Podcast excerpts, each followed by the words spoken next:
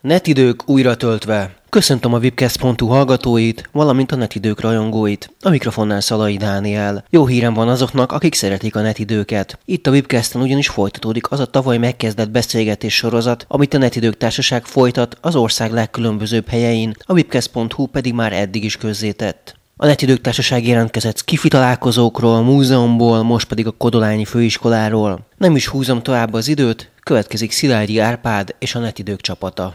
Digitális Mikulás, ezzel a címmel hirdettük meg a mai beszélgetésünket, és nagyon egyszerű ennek a feloldása. Hát az, hogy a netidők állandó hallgatóinak, az, annak a kemény magnak, aki folyamatosan követi a mi ö, újdonságainkat, híreinket, akár a blogunkat, ö, vagy a Facebook oldalunkat, nekik Mikulás alkalmából készítünk egy beszélgetést, mégpedig itt a Kodolányi János Főiskola egyik rádió stúdiójában, úgyhogy már is a tanár úrhoz, Bódi Zoltánhoz fordulok, hogy hogy, hogy rádióstúdió a főiskolán? Mit keres itt egy stúdió?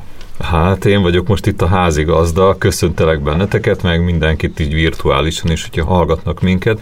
Hát kérem szépen, ez egy kommunikációs média tudományt is oktató főiskola, és hát ugye alapvetően fontos, hogy a hallgatóink valós, létező, igazi, működő stúdióban a rádiós szakmát is meg tudják tanulni. Van két stúdiónk is, az egyikből állandóan megy valamilyen webrádiós műsor, és ez pedig, ahol most éppen ülünk, és az a felvétel készül, ez pedig a gyakorló stúdiónk. Tehát akkor lehet azt mondani, hogy ez olyan, mint egy tanterem? Tehát ide bejönnek a diákok, beülnek, és akkor megtanulják, hogy hogyan kell egy rádióműsort készíteni? Az oktatásunk egyik filozófiája az, hogy itt a folyosó másik végén vannak a tantermek, ott amit elméletben megtanulnak, meg meghallgatnak, kijönnek a tanterembe, és itt a folyosó másik végén lévő igazi, abszolút működőképes, adásképes gyakorló stúdióba beülnek, és ott meg meg lehet azt csinálni. Hogy Ki kell készíteni próbálni. például interjút, Így van. riportot, hírírást, és akkor azokat itt a gyakorlatban kipróbálják? Föl is veszik, föl is veszik, műsorokat készítenek, ad abszurdum még, még egyébként beszédtechnika órák is vannak ebben a stúdióban, mert ugye hát mikrofon előtt másképp kell beszélni, mint a hétköznapi életben, de vannak rádiós gyakorlataink, minden hallgatón két hétig rádiós gyakorlaton vesz itt részt nálunk, ez fontos egyébként mindenhol valamire való média oktatáson, hát ott csak kell már legyen stúdió. Persze van televíziós műterem is. És betette ide a lábát a digitális technika is, hiszen ez a beszélgetés, amit most itt folytatunk, a Kodolányin, a rádióstúdióban, ezt is digitálisan rögzítjük, és ahogy említetted az előbb, egy bizonyos rádióadás folyamatosan megy ki a netre egyébként innen a szomszéd stúdióból. Tehát a digitális technika a főiskolások számára már élő valóság. Az, amit mi a Magyar Rádió stúdióiban úgy éltük meg, hogy folyamatosan jött be az életünkbe, és hozzá kellett szokni ahhoz, hogy már nem a régi magnókkal, szalagokkal, meg lemezekkel dolgozunk, hanem egy számítógépen van minden. Egyébként ezt az evolúciót mi is megéltük itt a Kodolányin, mert amikor nem tudom, itt 10-15 éve jó ideje tart ez, a, ez az oktatási forma nálunk, tehát régebben azért nálunk is voltak STM magnók, ilyen, tehát ezek a, bocsánat, a hallgatók nyilvánvalóan nem tudják, ez a nagy magnók. stúdiómagnók, szalagos magnók, meg vágni, ott még tanultak, de ezeket valamilyen pincében, vagy akármilyen helyen itt leselejtezték, de lehet, hogy van, valahol megvannak még, de, de volt nekünk ilyen technikánk is, hát most már ezt egyáltalán nem használjuk. És ehhez képest most már milyen egyszerű, mert van egy darab számítógép kint uh-huh. a mhm. technikai helyiségben, meg egy keverőpult, viszont itt ez a süket szoba rész meg pont ugyanúgy néz ki, mint a Magyar Rádióban, vagy bármely, a világ már, bármely más rádiójában. Van két mikrofon, és abban beszélünk. Tehát uh-huh. ebből a szempontból teljesen kompatibilis bármilyen Igen. rádióval. Annyiban változik, vagy más egy kicsit ez a stúdió, amit ugye a hallgatók nem látnak, hogy kint a technikai helység az lényegesen nagyobb arra van építve, mint amit mondjuk elvárnánk egy rádióstúdiót, vagy mit tudom én, arra elég olyan 3-4 négyzetméter a technikai helység, ez sokkal nagyobb kint. Hát nyilván, egy hallgatói, miatt, hát ugye? egy hallgatói csoport itt rendesen elférjen, mit tudom én, 10 ember, 12 körülbelül, és akkor ahogy végzik a, a műsorkészítést, mindenki ide bejön, aztán kimennek, a többiek ott meghallgatják, le tudnak ülni. Hát köszönjük szépen a vendéglátást. Még egy alkalommal idén még idejövünk ebbe a stúdióba, vagy a másik stúdióba, és itt fogunk beszélgetni. Akkor én be is mutatom az asztal társaságot, ugye Bódi Zoltánnal kezdtük el a mai beszélgetésünket, ő a Netidők asztaltársaságának netnyelvésze, egyébként főiskolai tanár, mégpedig itt a Kodolányi János főiskolán. Jó estét! Mellette ül Pintér Robert, információs társadalom kutató, szociológus, politológus. Jó szurkolást! És jobbomon pedig Keleti Artúr, biztonsági szakértő, az ITBN főszervezője. Jó estét! Felvételről majd megidézzük Dragon György barátunkat is, aki ezúttal is hírekkel készült a mi kis beszélgetésünkhöz, pont úgy, ahogy a netidők műsorokban a hírsziporka rovatát vezette hosszú éveken keresztül, úgyhogy arra kérlek majd itt benneteket, akikkel együtt ülünk ebben a stúdióban, hogy figyeljétek majd Dragon Gyuri híreit, hiszen amikről beszél, azt majd kommentálhatjuk is. Jó magam pedig Szilágyi Árpád vagyok, a Magyar Rádió Nonprofit ZRT programszerkesztője, és a Netidők műsor elindítója is.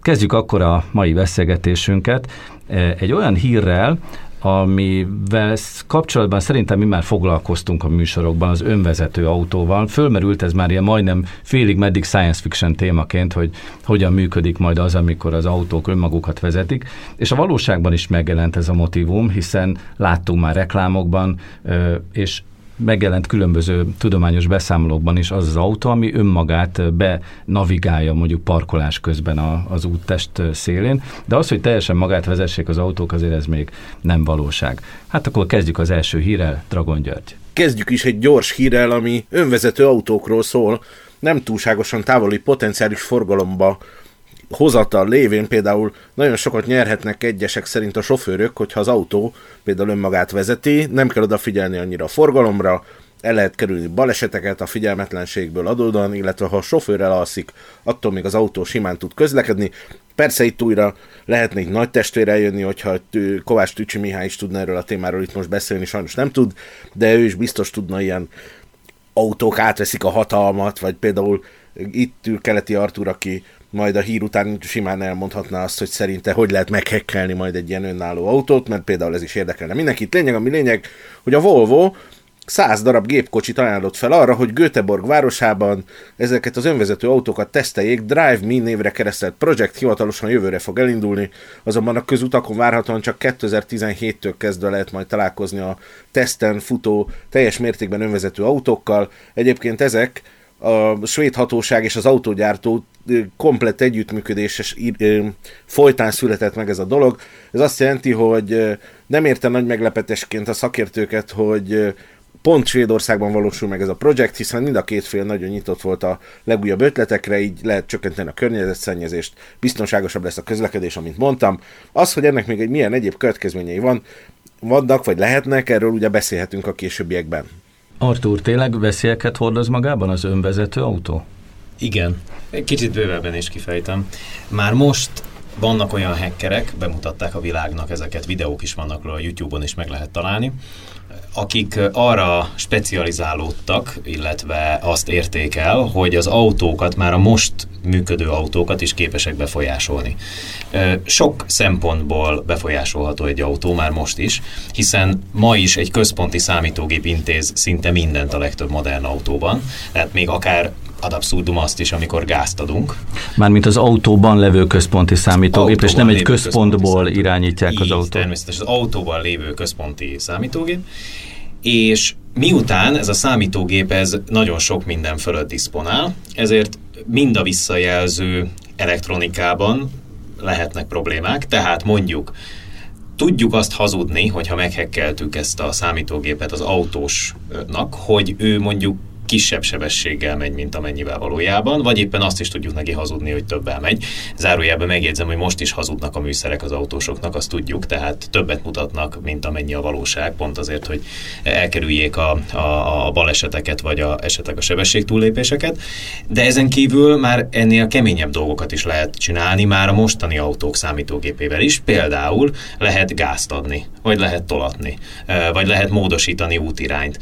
Nagyon sok esetben ezt ma már már a számítógép vezérli a, az autóban, mi tekerjük a kormány, de tulajdonképpen elektronikus jeleket adunk egy valaminek, ez a valami pedig feldolgozza, és utasításokat küld a mechanikának. Tehát de várj egy pillanatot, azért az, nyugtass meg bennünket, hogy mondjuk egy hacker kívülről egy távkapcsolaton keresztül mégsem tudja befolyásolni a mi autónkat, tehát úgy nem lehet meghekkelni, mint, mint egy számítógépet a neten keresztül az autónkat, hogy akkor átvegyék a vezérlést és elirányítsák valóva máshová.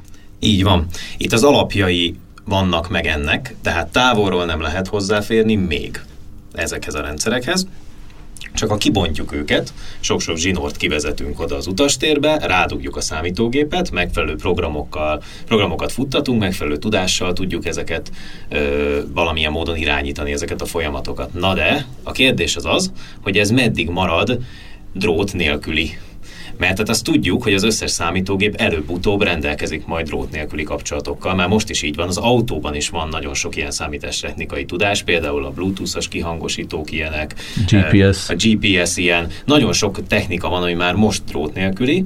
Egy lépés az, hogy mondjuk az autó vezérlése is legyen drót nélküli, és zárójelbe jegyzem meg, hogy nagyon gyakran már az autógyártók kacérkodnak, vagy már meg is lépték ezt valamilyen formában, hiszen van olyan, hogy mondjuk visszajelző rendszerek az autón belül nem dróttal vannak összekötve az autónak a, a számítás technikai részével vagy az elektronikájával, hanem valamilyen eh, rádió hullámon keresztül beszélget, mondjuk az indexel a, a maga a számítógép. Vagyis arra akarok kiukadni, hogy ami most még nem hekkelhető távolról, az rövid időn belül hekkelhető lesz távolról.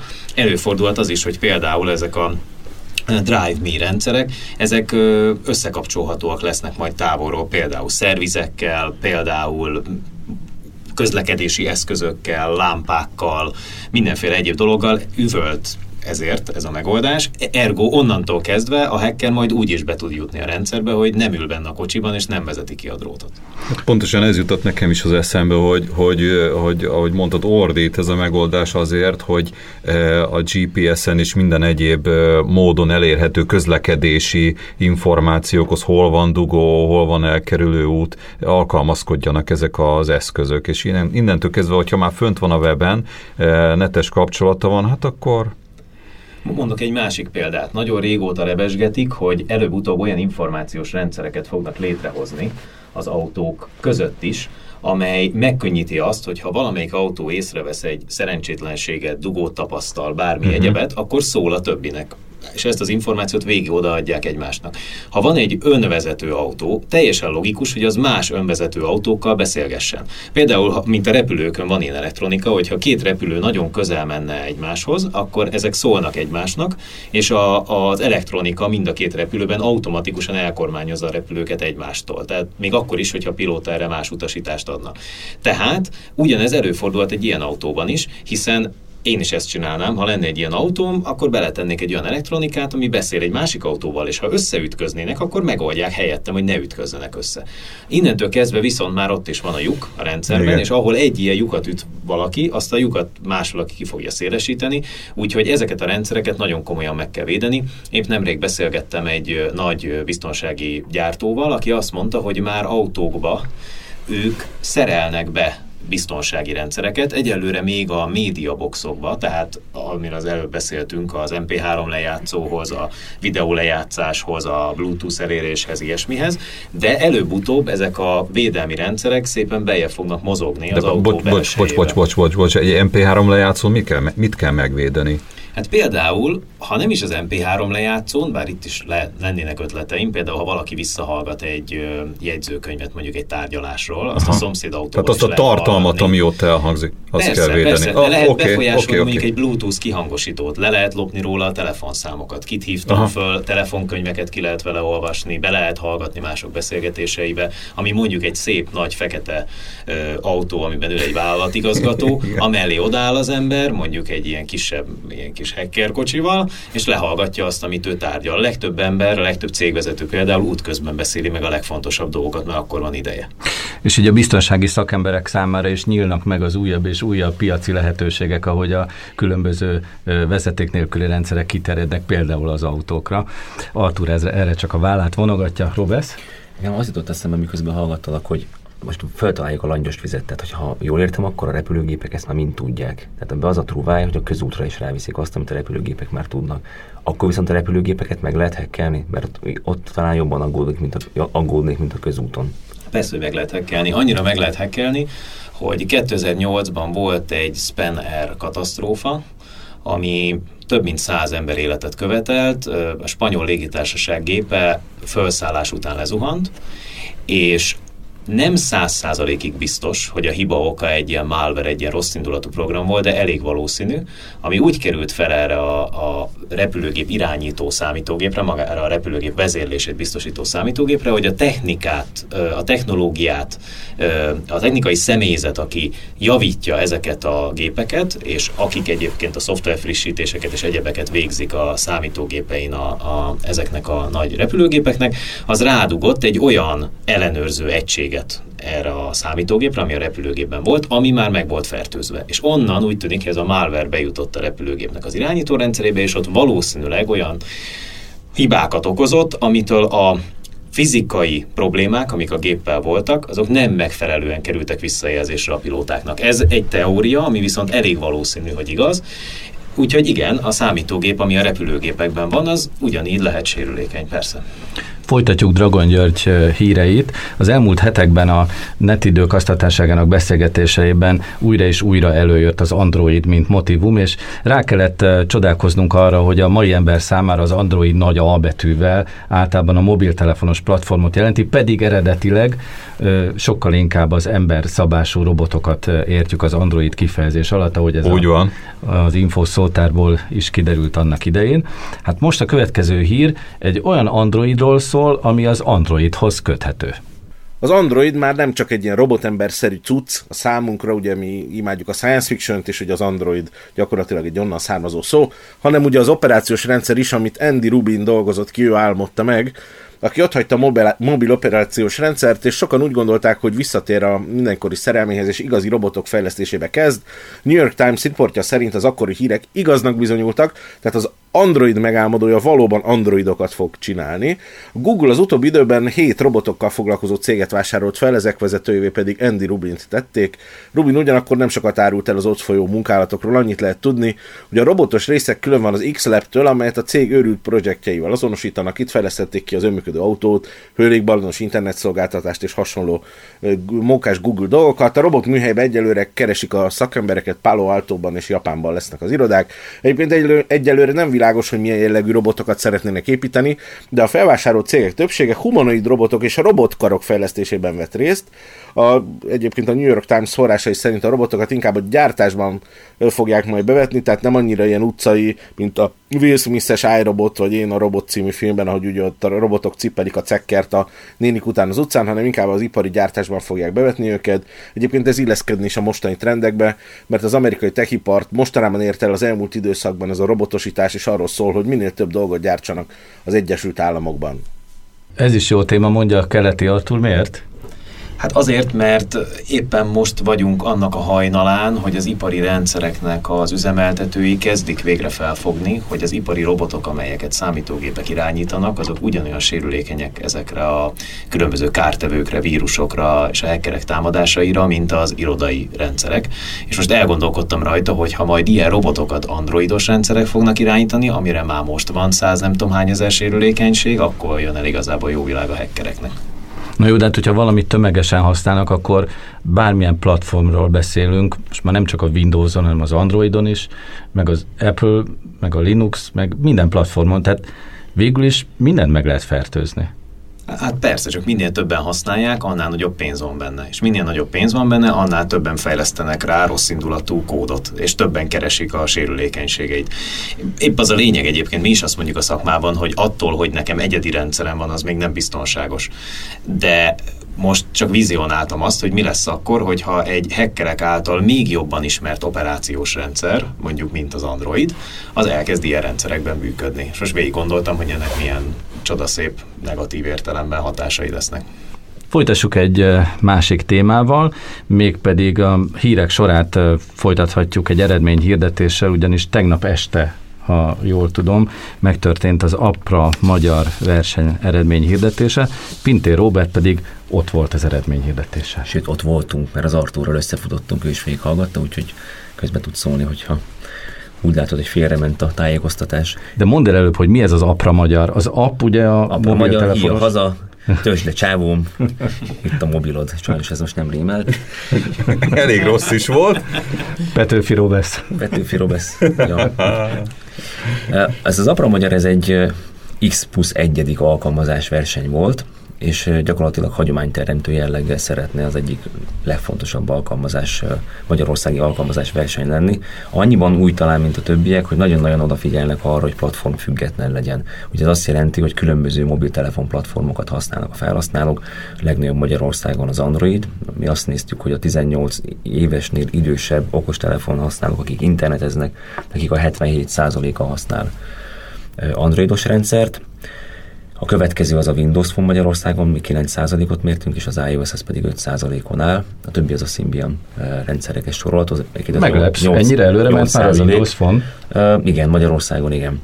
Tehát, hogy az lett volna a cél, illetve az volt a cél, hogy alapvetően olyan alkalmazásokat mutassunk be, amik minél több platformon elérhetőek, de olyanok is jelentkezhettek, amelyek csak egy platformon érhetőek el, és nem csak, tab- nem csak okostelefonra, hanem tabletre is, sőt, Windows 8 PC-re is lehet már alkalmazásokat írni.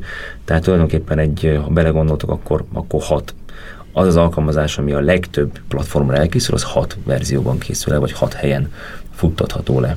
Ezek az appok ilyen kis segédprogramok, ugye? Például a budapesti tömegközlekedéshez lehet használni ilyet, hogy összekötjük a jelenlegi pozíciónkat azzal, ahova el akarunk jutni, meg nem tudom én különböző nyitvatartásokat megnézni. Milyen példákat lehet még felsorolni? Öt kategóriában voltak sorolva az alkalmazások, attól függően, hogy mire, mire jók, vagy mire alkalmasak. Volt egy közhasznú kategória, nyilván ezzel a közhasznú dolgokat lehet megcsinálni. Például, amit említettél, ez a menetrend, ez annyira erős volt, hogy a úgynevezett shortlist tehát arra a rövidített listára, akik versenyeztek a, a kategória ö, megnyerésért, arra három alkalmazás fért fel minden egyes kategóriában, ebből kettő a közhasznúban az menetrendekkel foglalkozott, egyik a vonat, a másik pedig a busz kategóriájában.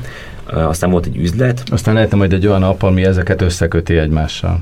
Ugye, hogyha... Taxi is volt, igen, meg uh, volt autó. Tehát De csak úgy egybe, tehát egy app kezelje az összes busz, meg vonat, meg, meg taxi és mindenféle menetrendet. A taxinak nincsen menetrendje. Lehet jövőre indulni, ha találsz egy jó ötletet, akkor meg lehet csinálni.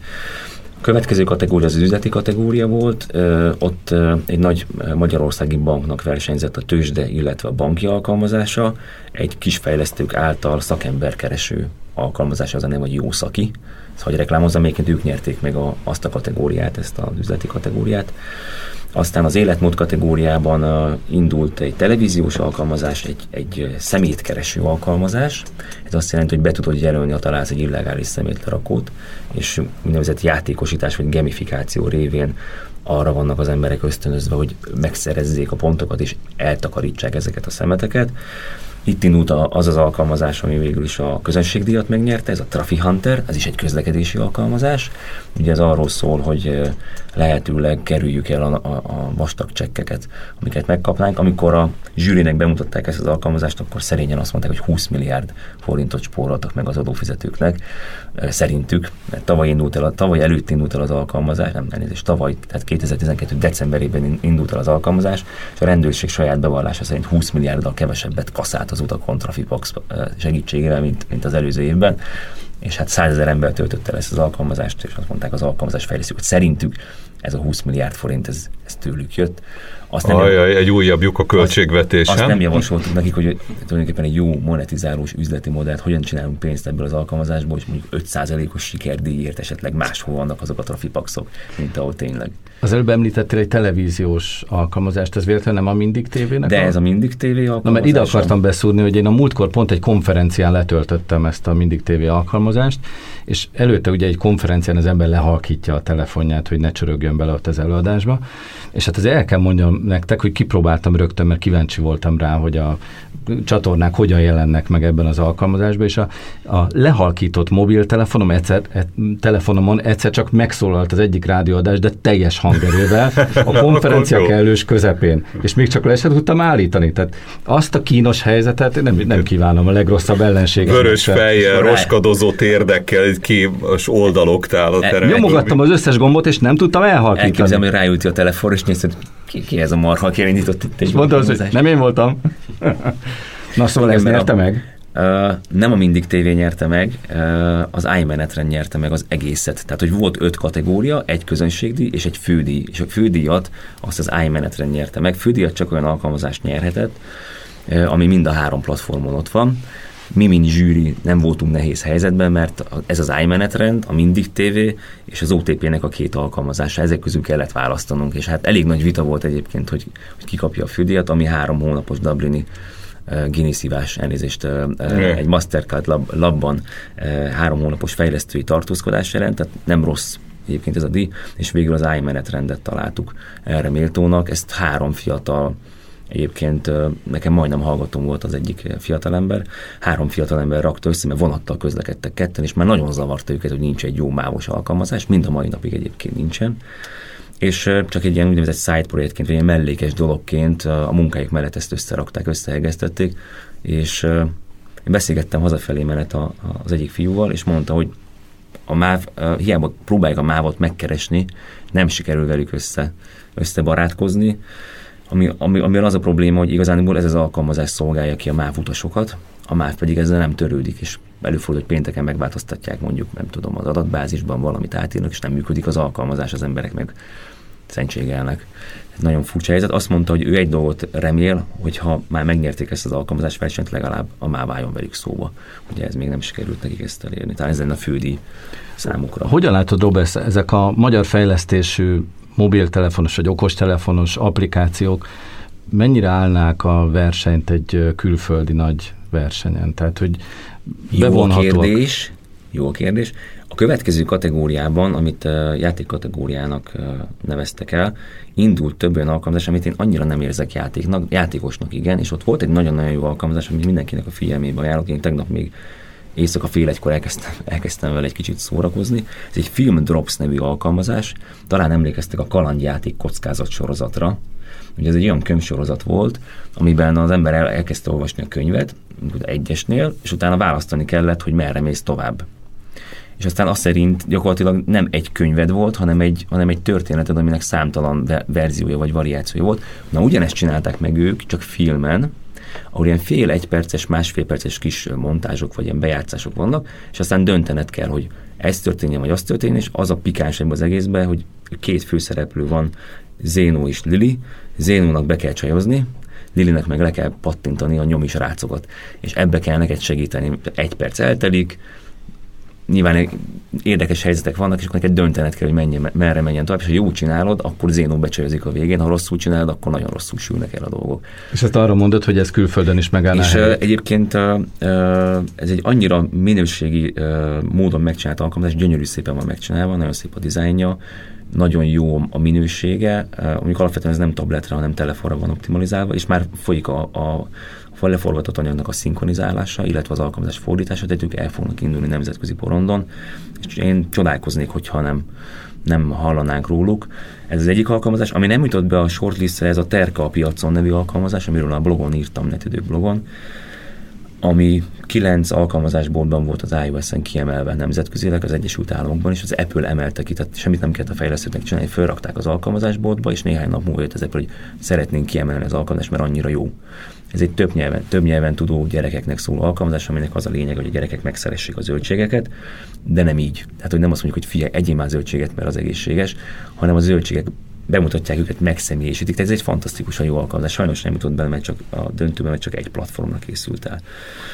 Aki szeretné végignézni az idei Apra Magyar verseny győzteseit, megtalálja Pintér Robesz mai bejegyzésén, amit a netidők.poster.hu címen találhat meg. Artur? Nekem még lenne egy kérdésem, hogy Nekem elég sok régi ismerősöm Commodore 64-ről átnyargalt egy ideig másra, aztán idő után megörültek neki, hogy vannak ezek a kiváló kis mobiltelefonok, amikben pont az a méretű, mennyiségű játékidő grafikában azért most már egy kicsit jobbat kell nyújtani, de pont az kell, ami régen jó ötlet, érdekes tartalom, érdekes mondjuk Commodore 64 vagy esetleg Amigán volt. És úgy elkezdtek ilyeneket gyártani. Most én megmondom őszintén, nem néztem végig mind a 160 valahány alkalmazást, ami, amivel indultak ezen, de én nagyon meg voltam lepve, hogy mondjuk a játék kategóriában egyetlen egy ilyen sem jutott be a shortlistre, ha egyáltalán volt.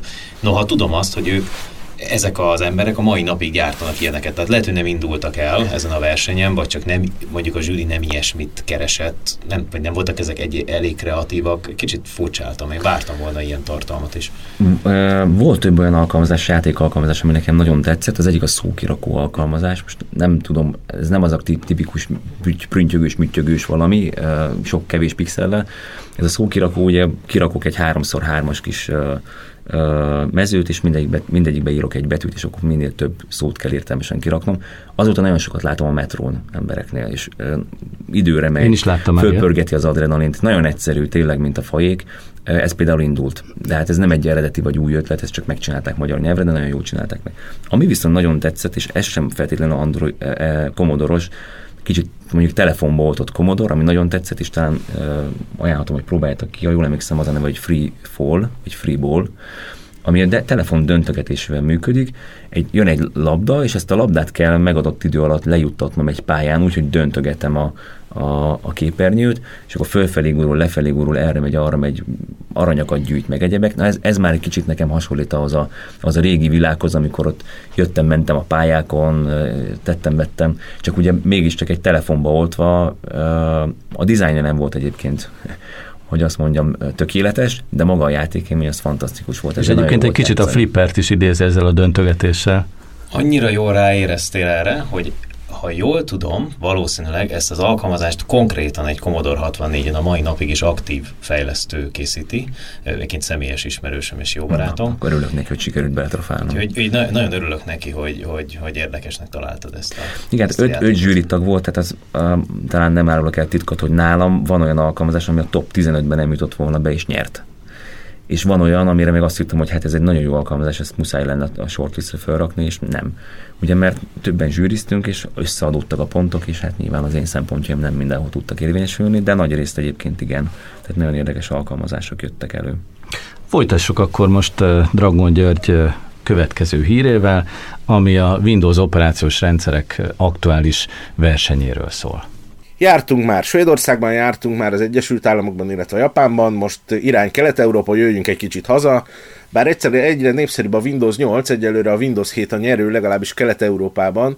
Képzeljétek el, hogy egyedül Szlovákiában esett vissza a piaci részesedése a Windows 7-nek, a Vista és az XP népszerűsége meredeken csökken. Ezeket az adatokat mutatja a Genius októberben.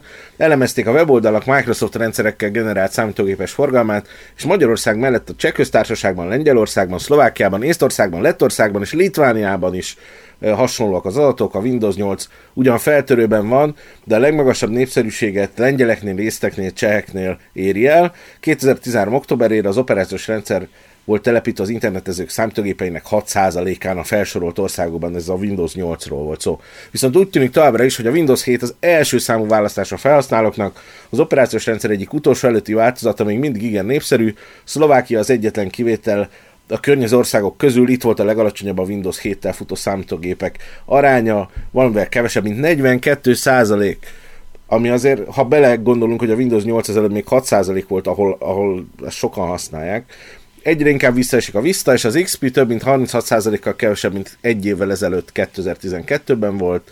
Mindenütt ugye csökken az XP népszerűsége is. Tehát nyugodtan elmondhatjuk, hogy jelenleg a vezető operációs rendszer itt a mi környezetünkben, Kelet-Európában a Windows 7-es. Igen, és úgy tűnik, mert olvastam is erről már a szaksajtóban, hogy a Windows XP-nek a sikerét a 7-es viszi tovább, és a 8-as meg talán ugyanolyan bukópályán van, mint amilyen volt a Vista pár évvel ezelőtt. Majd meglátjuk néhány év múlva, hogy valós-e ez az összehasonlítás. De most következzen ismét Keleti Artur, aki a drónokat hekkelő, drónhekkelő, drónhekkelésről fog beszélni. Hát igen, és itt a, a címben meg kellett álljak egy ponton, de az biztos érzik a hallgatók, hogy ezt akár meddig lehetett volna folytatni. Ugyanis itt arról van szó, hogy van egy hacker, történetesen egy olyan hacker, aki, aki már a különböző akciói miatt ült börtönben is. Úgy hívják, hogy Semi Kamkar, de e, igazából nem is azt hiszem, hogy a neve vagy az eddig elért idézőjelbe téve eredményei az érdekesek e, számunkra, hanem az, hogy most előállt egy nagyon érdekes koncepcióval, és itt akkor fókuszáljunk a problémára. A koncepció az ráadásul nem is koncepció, hanem valódi megvalósított eszköz. Ugye a hackereknél, különösen azoknál, akik, akik szeretnek forrazgatni és mindenféle ilyen régi értelemben vett hackinget végrehajtani a különböző eszközökön, náluk nagyon népszerű az, hogy valamit fizikailag is létrehoznak, és mondjuk abba programokat töltenek. Hát itt is ez történt. Ő ugyanis a YouTube-on keresztül, meg cikkekben publikált egy eljárást, aminek a segítségével egy drónt, egy saját maga által ö, megvásárolt ilyen kis wifi-n vagy egyéb eszközön keresztül irányítható kis helikopterszerűséget, tehát tudjuk, hogy most már használnak ilyeneket ö, magáncélokra is. Egy ilyen kis drónt, amit meg lehet vásárolni a boltban, azt egy ilyen Raspberry Pi segítségével, ami ugye ilyen kis programozható kis olcsó számítógép, illetve egy wifi antennával, meg még mindenféle egyébbel képesített arra, hogy az amikor felrepül a levegőbe, akkor elkezd keresni más drónokat, amik már a levegőben vannak, közelebb megy hozzájuk, és wifi-n keresztül belehekkel az ő informatikai rendszerükbe, majd aztán az ezt a kapcsolatot kihasználja arra, hogy átvegye fölöttük az irányítást. Tehát, hogyha megtalálja az egyik drón a másikat, és belehekkel az ő kapcsolatába, akkor először leszakítja a drónt arról a kontroll irányító rendszerről, amin, ami jelenleg rajta van, majd utána átadja az irányítást a hackernek, és ezután a hacker azt csinál ez a drónnal, amit akar. Például ellophatja a képernyőt, az összes videóinformációt, ami a drón kamerájából származik, azt átirányíthatja saját magához, elirányíthatja a drónt valahova, például van olyan funkciója, hogy hazakísérje ezt a drónt kvázi a hackerhez. Ugye, zárójel, megnyitok egy nagy zárójelet, biztos ti is hallottátok, hogy például az Amazon most vezeti be azt, hogy drónokkal akarja házhoz vinni ö, a különböző tárgyakat. Hát szerintem annál nagyobb idézőjebb mondom vicc nincs, amikor egy hacker felszáll és elviszi az én szállítmányomat, mellé áll a drón, aztán elhozza hozzám, amit eredetileg máshova kellett volna kikézbesíteni. És hát azért... És a címzet hiába várja a pizzát. Hát, vagy hát jó esetben csak a pizzát, ugye. E, rossz esetben esetleg valami komolyabb dolgot, amit elvitt volna neki ez a kis repülőegység. De hát ha jobban belegondolunk... Azért... Meg azért, bocsáss meg, itt azért lehetnek katonai drónok is. Hát, Tehát itt azért már nem kis, kis játszma. Nyilván, nyilván, nyilván arról van szó, hogy ez a, ez a gondolat, ez a, ez a technológia, ez elvezethet odáig, hogy mondjuk ha érkezik egy drón, legyen az mondjuk egy ellenséges katonai vagy kémdrón, akkor mellé száll egy másik, úgy, ahogy ma a valóságban, amikor mondjuk egy repülő megpróbál légteret sérteni, oda mellé száll egy másik, és elmagyarázza neki, hogy ez nem lesz jó ötlet. Na ugyanezt most a robotok egymással tudják megcsinálni, szépen beszáll az ellenséges drón a területre, felszáll egy másik, vagy az már eleve ott mászkál, és keresi azokat a drónokat, amelyek esetleg légteret vagy, vagy privát szférát sértenének, és lekényszeríti a földre, esetleg megfigyeli, mert ugye a lehetőség az is benne benne van, hogy követi távolról, és megfigyeli, hogy mégis hova ment, mit csinált. Tulajdonképpen szerintem csak a fantáziánk szab határt annak, hogy mit lehet egy ilyen technológiával végrehajtani. Mindenesetre a srác egyéb, minden esetre a srác nagyon ügyes, Ebből az eszközből viszonylag olcsó, most nem emlékszem pontosan mennyiből, de összerakta ezt az eszközt, amit ő Skyjacknek hív, ami végül is egy jópofa szó, majd Zoli esetleg kielemzi a... Sky... Skyjack. Skyjack. Skyjack. a hijack re próbál, ugye, ami, ami repülőgép elrablást jelent. Igen, igen, a jacking, hijacking, igen, igen, eltérítés. És ez ugye végül is skyjack, tehát a levegőben ugye Aha. eltéríti a, a dolgot, és e- egyben a, a, a, jackben ez a hack is benne van egy picit, szerintem, tehát a skyjack, skyhack, szóval egy kicsit még ezzel is játszik ezzel igen, a szóval. érdekes hangzású szó, az biztos. Szóval a lényeg az, hogy ő ezt, ezt kipublikálta, és ha valaki erre kíváncsi, akkor meg tudja nézni, föl tud menni a YouTube-ra, ott megtalálható ezen a Skyjack, és ott, ott nagyon pontosan leírja egyébként a srác, hogy, hogy hogyan készítette. Tehát az egyes alkotóelemek láthatók, publikus eszközök vannak benne. Például van egy olyan, amelyik egy wifi antenna, benne egy ilyen kis wifi kártyával, ami a hacker szerint az egyik olyan termék a piacon, ami alkalmas nem csak arra, hogy lássa, hogy milyen wifi kapcsolatok vannak a környéken, hanem a környezetében lévő wifi kapcsolatokba bele is tud hekkelni, vagy, meg, vagy megpróbálhat bele injektálni, bele injekciózni olyan csomagokat, amik eredetileg nem lennének benne abba a kommunikációba. Tehát tulajdonképpen olyan eszközökből rakta össze ezt a kis hacker dolgot, ami létezik ma, legálisan megvásárolható, és figyelj. Ez automatikus, ugye? Tehát, vagy ő beavatkozik a földre? Ő beavatkozhat, de automatikusan zajlódik a dolog.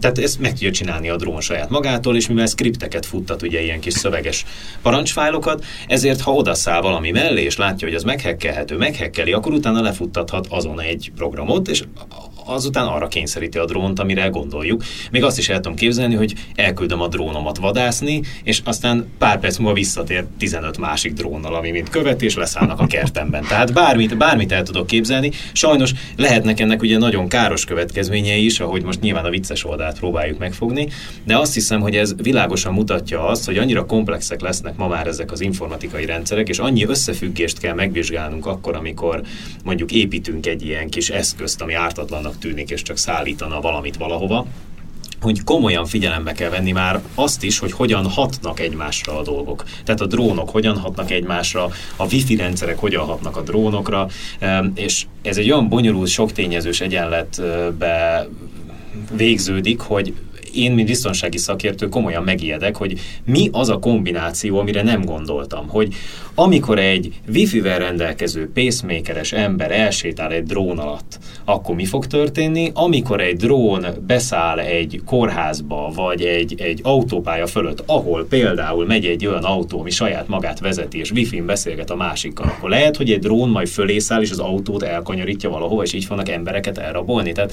És ott nincs emberi intelligencia, aki mérlegelni, hogy hát ez egy kórházat mégse hekkeljünk már meg. Így van, így van. Tehát ez, ez elég, eléggé messze vezet. Én azt is el tudom képzelni, hogy jövőben lesznek olyan biztonsági szakértők, akik csak ilyen rendszereknek az összefüggéséből fakadó sérülékenységekkel fognak foglalkozni. Szerintem ezt ne folytassuk, mert, mert megszületik egy következő óriási hollywoodi kassza siker.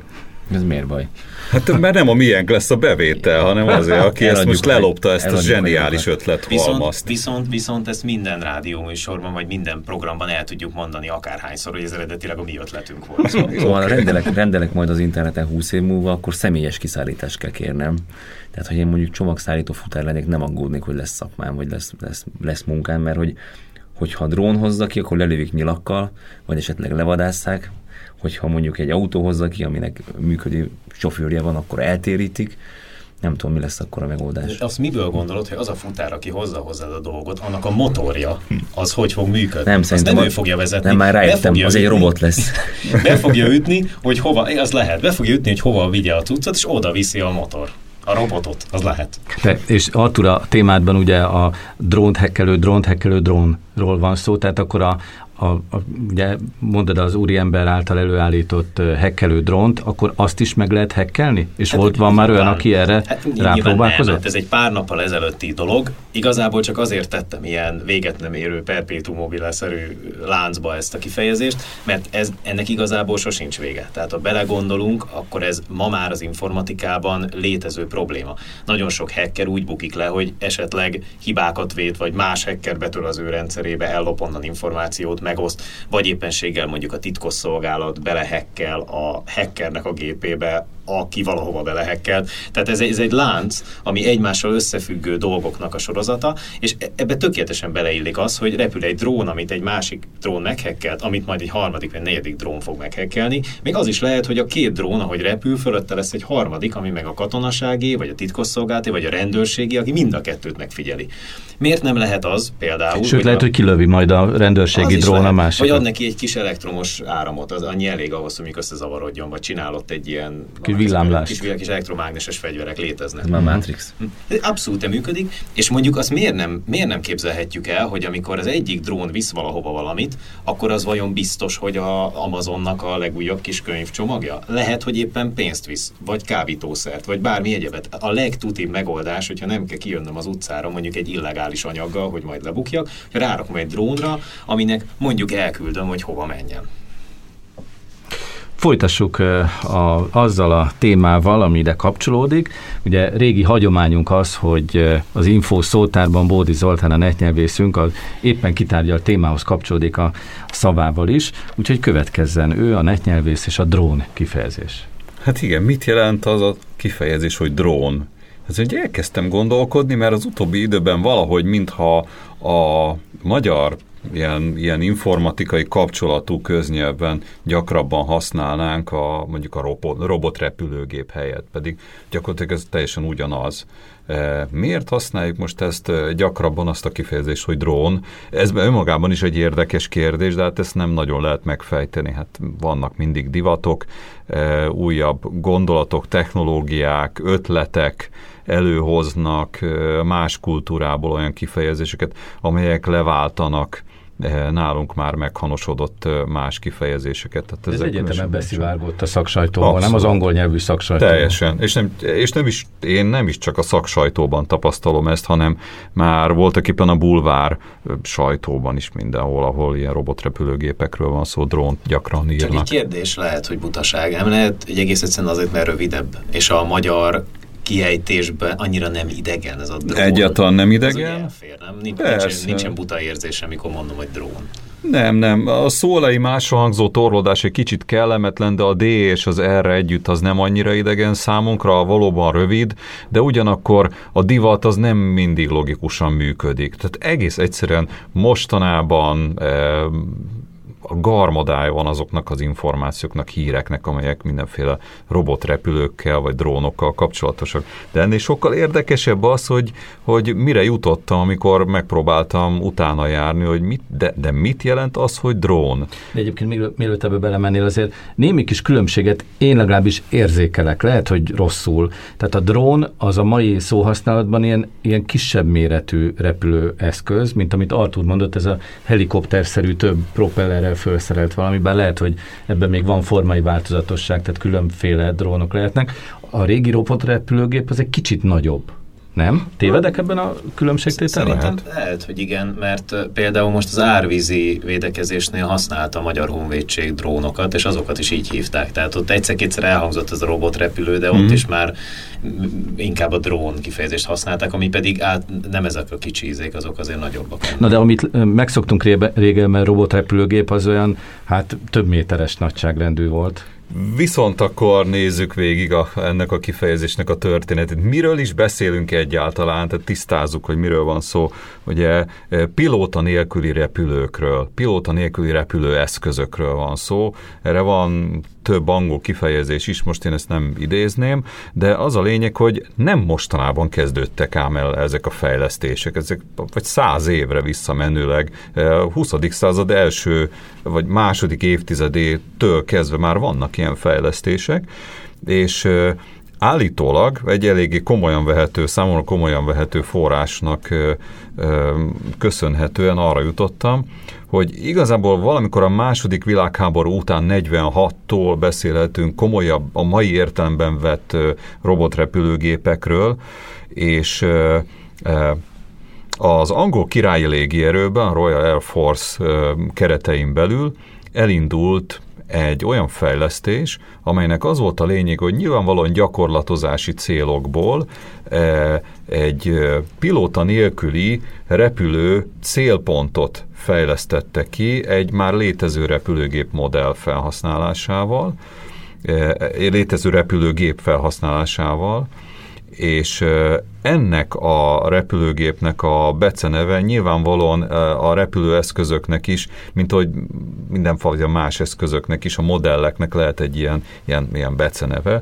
Ez az volt, hogy Queen Bee, tehát még királynőnek hívták ezt a fajta repülőgép típust, amelyből egy repülő, pilóta nélküli repülő célpontot terveztek a, a, az angol pilóták, és ezt arra használták fel, hogy arra lehetett tüzelni, mert gyakorlatozni valahogy a, a nem tudom én, a, hogy, hogy találják el a repülő célpontot, és nagyon hamar kifejlesztették azokat a robot nélkül, azokat a pilóta nélküli robotrepülőket is, amelyeknek az volt a dolguk, hogy a Queen Bee-t, tehát a még királynőt eltalálják, rálőjenek és logikusan ennek a pici robotrepülőcskének az lett a neve, hogy drone, mert a drone az angolban azt jelenti, hogy here.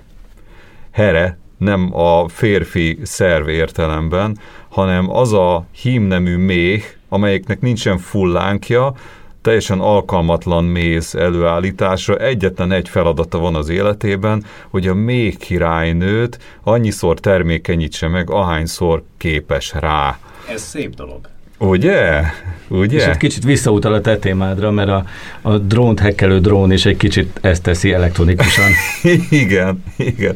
Tehát e, én erre jutottam, ami nagy, nekem nagyon tetszik egyébként. E, egy másik, e, egy másik értelmezése lehet ennek, hogy, hogy a, a drón, tehát mint ugye a here, tehát az a még, amit az előbb elmondtam, azt egy idő után használták egyébként a lusta, meg mit tudom, henyélő embernek a megnevezésére is ilyen kicsit szlengesen, és mivel a méhekhez kapcsolódik, és a méhek zúgnak, ezért a zúgásra is szokták ezt valamilyen módon használni. Nyilván a robotrepülőgépek is zúgnak, de ez szerintem nagyon erőltetett. A másik az sokkal szemléletesebb, hogy a Queen Beat, a drónok lövöldözik, és, és ezért ugye őket úgy hívják, hogy drón.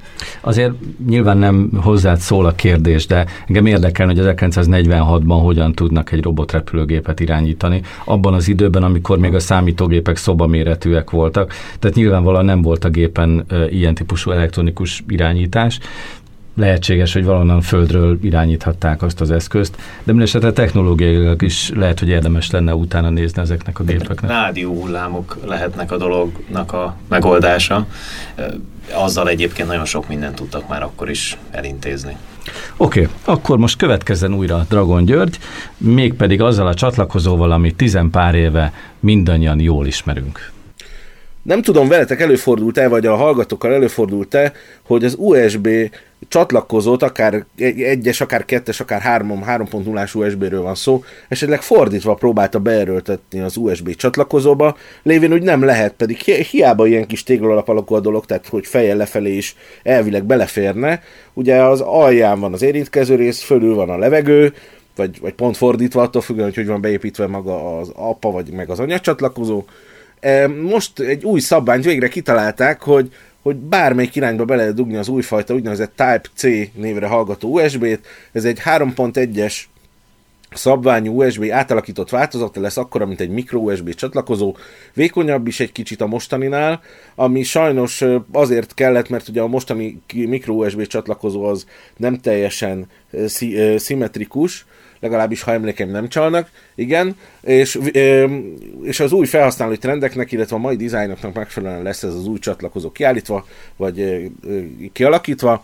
Mivel ez a Type-C egy teljesen új csatlakozó lesz, a mostani eszközökhöz nem tud kapcsolódni, ezért sajnos egy sor átalakítóra lesz szükség, amíg el nem terjed. Hát reméljük gyorsan elterjed, lévén ugye a mobiltelefonokat is mostanában már micro USB-n keresztül lehet tölteni. Jó lenne, ha ez az újfajta szabvány, ha már elterjed, akkor minél gyorsabban terjedne csatlakozó gyártóknak újabb biznisz. Igazad? Hogyne, hogyne de, de nem tudom kihagyni azt a poént, amit nem olyan nagyon régen hallottam. Kicsit nehéz lesz így valahogy a, a vizuális részét átfordítani hangformára, de azért megpróbálom. Tehát nem tudom, tudjátok-e, hogy egy USB csatlakozót háromféleképpen lehet bedugni. Melyik lehet ez a három? Hát, elképzelésem sincs. Az első nyilván a korrekt becsatlakozás. Az első a sima, aztán amikor megfordítja ember az a második, és amikor visszafordítja az a harmadik.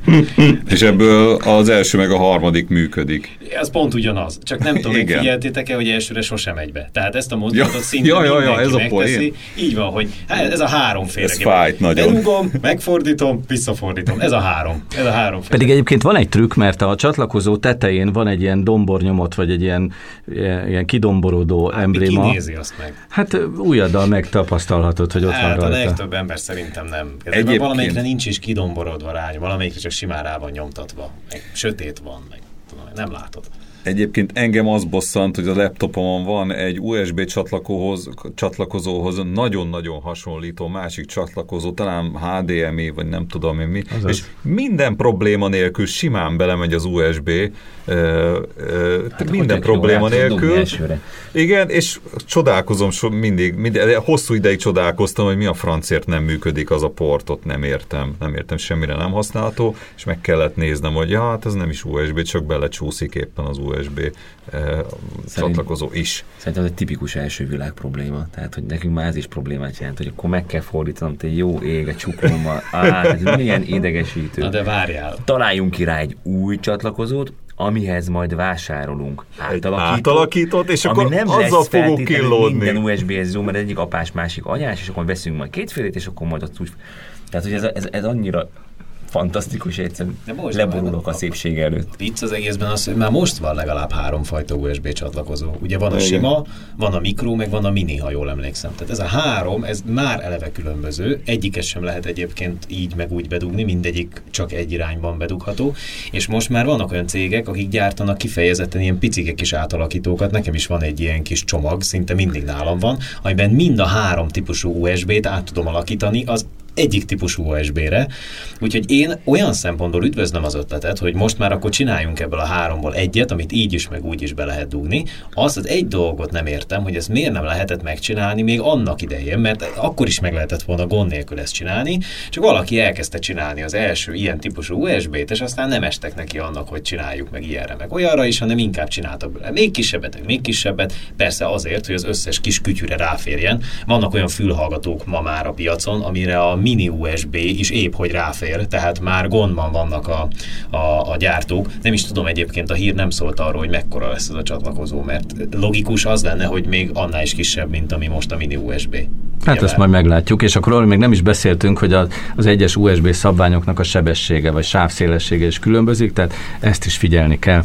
Na itt a beszélgetésünk végén még van pár perc, úgyhogy arra gondoltam, hogy egy kicsit a netidők blogot ajánljuk újból a hallgatóink figyelmébe, tehát akik bennünket most az interneten hallgatnak, beírhatják a böngészőjükbe a netidők.poster.hu címet, és ott találnak friss anyagokat. Most a beszélgetésünk időpontjában már múlt hetinek számít a selfie kifejezés, amit egyébként múlt héten már túrkevén is megbeszéltünk, de szerintem itt a, a mostani asztaltársaságban még mindig lehet ez újdonság. Meg hát egy trendi kifejezés ez a selfie. Kicsit a, a mire is hasonlít? Tehát ugye arra hasonlít, amikor valaki ilyen önző önző módon erőlteti rá a, a másikra a saját Hát igen, mert ugye az dolgait. angolban selfish az ugye az azt hitt, hogy önző, de a selfie tehát az, az önmagamról készített portréfotó, amit a mobil eszközömmel készítek, és egy gombnyomásra föl tudok tölteni mindenféle közösségi oldalakra. Van olyan közösségi oldal, amely kifejezetten erre épül, erre indult el, ilyen selfiket kelljen fölrakni rá. Tehát önportré egész egyszerűen magyarul. Az egészben a, a döbbenetes az, hogy miért éppen most lett ez ekkora divat és trend, miközben a, a fórumokon már, mit tudom én, már 15 évvel ezelőtt is voltak selfie képek különböző, különböző fórumokon, hogy az emberek magukat fotózzák le. Itt az asztaltársaságban van valaki, aki készített amúgy. már magáról ilyen selfie képet, Artur? Kizár, hát nem, de hogy kész, persze. Nyilván, hát szerintem hát a- ezeken az eszközökön azért van kamera, hát, sőt azt is árulom nektek, hogy volt már olyan, hogy tükör helyett voltam kénytelen használni, mert sehol nem találtam egy tükröt, és még kíváncsi voltam arra, hogy mit tudom Ott áll a hajad. Igen, igen. Nincs, ne haragudj. Igen, igen, igen. Így a hallgatóknak csak hogy nem sok van már a fejem tetején. Tehát igazából erre is használtam, de hogy ne csináltam? Azt nem tudtam, hogy akkor selfie csinálok, megmondom őszintén, most így utólag, Ugye? utólag kicsit szégyellem is. pontosan ez a kérdés számomra is, hogy mi a fenéért terjedt el most ez, ez a nem kifejezés. akkor, egyébként ez nem akkor kezdődött. Én tíz évesen tanultam meg fényképezni, és az első, egyik első dolog volt, hogy lefényképeztem magam, pedig meg se lehetett nézni, mert film volt a gépben. Uh-huh. Az ember persze lefényképezi magát, sőt, van, amikor nem tud senkit sem megkérni, a kezed elég hosszú, és próbálsz úgy helyezkedni, hogy ne a nappal szemben legyen a fényképezőgép, és csinálsz magadról egy képet. Tehát, De miért most keresztelték el?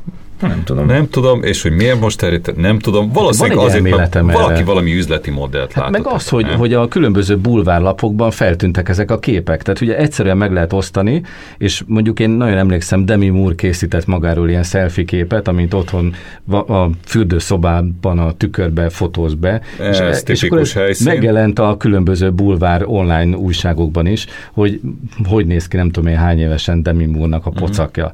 Tehát, hogy ez felhozza a felszínre, mert a bulvár az a tömegekhez jut el, és egyre másra jöttek a különböző sztárok által készített képek, amiket a mobiltelefonokból meghekkelve ugye meg tudtak szerezni az újságírók. Egyébként valószínűleg a közösségi média, tehát a közösségi web pontosabban ez állhat a dolog háta mögött, mert a mai eszközök, mobil eszközök annyira, de annyira rá vannak megkapcsolódva a webre, és olyan probléma nélküli megosztani bármilyen tartalmat, hogy, hogy tényleg nagyon egyszerű, és ráadásul, hogyha már be van hálózva a készülékem a közösségi webbel, akkor innentől kezdve a legnyilvánvalóbb ön, ön, ön promóciós tartalom az a saját fotóm, és akkor talán az, meg is az biztos, hogy a közösségi médiának köszönhető, hogy ez ennyire elterjed, de szerintem valakit elkezdett zavarni, hogy ezt körbe kell írni. Akkor nevezzük már valaminek, ha legyen selfie, és akkor elkezd, elkezdték nevezni, elnevezni, szerintem fölkapták az emberek, mert logikus, értem, hogy miről van szó, akkor is, hogyha nem hallottam még ezt a szót, és utána elterjedt egy pillanat alatt. Ez, ez ennek az elmúlt egy évnek igazániból a csinálmánya. Én mond. Még egy témánkat szeretném javasolni a hallgatóinknak, a Netidők blogból, mégpedig Tücsi témáját. Ő most nincs itt az asztaltárságban, de nagyon tetszett. Fotókból áll összesen ez a, ez a blogpost, és az a címe, hogy mobiltelefon projektor egy hamburger áráért. Nem tudom, hogy megnéztétek-e a képeket. Igen, igen cipős doboz cipős is van. dobozból, egy kész nagyítóból és szikszalagból áll, és úgy lehet fókuszálni a képet, ugye le kell sötétíteni az egész szobában azért, hogy látszódjon, mert ugye az az alapja az egésznek, mm. hogy a okos telefonok képernyője világít, és ezt a fényt fókuszálja egy lencsén keresztül a cipős dobozból a szobának a falára, tehát egy kamera obscura voltak éppen ez az eszköz, és le is írja a Tücsi a blogpostban, hogy úgy lehet fókuszálni, úgy lehet kiélesíteni a képet, hogyha cipős dobozon belül az okos telefon húzigáljuk előre vagy hátra. Láthatjuk is egyébként a képeken, tehát ott van egy David Bowie fotó a illusztráció képen, és kivetül a, a falra. Nem tudom, hogy milyen fényerővel látható ez a kép, de minden esetre a megoldás szerintem nagyon szellemes. Aki hasonló blogposztokat szeretne olvasni, keresse fel a blogunkat, netidők.poster.hu, Például hétfőnként Tücsi, keddenként Bódi Zoltán kifejezéseit találhatjuk a blogunkon, illetve péntekenként Pintér Robesz írásait olvashatják el. Eddig tartott a mai beszélgetésünk, két hét múlva újra jelentkezünk, ugyaninnen, tehát innen a Kodolányi János főiskoláról, és akkor újabb érdekes témákkal jelentkezünk az idei utolsó beszélgetésünkben. Köszönjük szépen a figyelmet, viszont hallásra! Az elmúlt 60 percben a Vipkesz.hu hallgatói Szilágyi Árpádot és a Netidők csapatának beszélgetés sorozatát hallották. Ha tetszett a beszélgetés sorozat, vagy csak hozzáfűzni valód van, írd meg a vipkesz.hu-n kommentben. Ezen kívül feliratkozhatsz a vipkesz.hu podcastra is. A vipkesz.hu nem is olyan sokára újra jelentkezik, addig is köszönöm a figyelmet a podcast gazdája, Szalai Dániel, viszont halásra!